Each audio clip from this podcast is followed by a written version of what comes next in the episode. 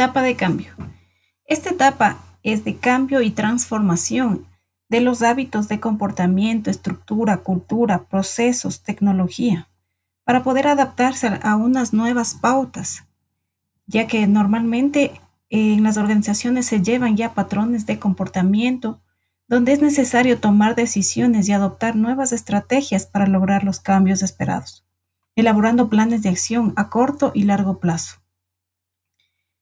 Podemos eh, adoptar actitudes, valores, comportamientos diferentes eh, que em, puedan mejorar el desarrollo de la organización de forma ética y eficaz.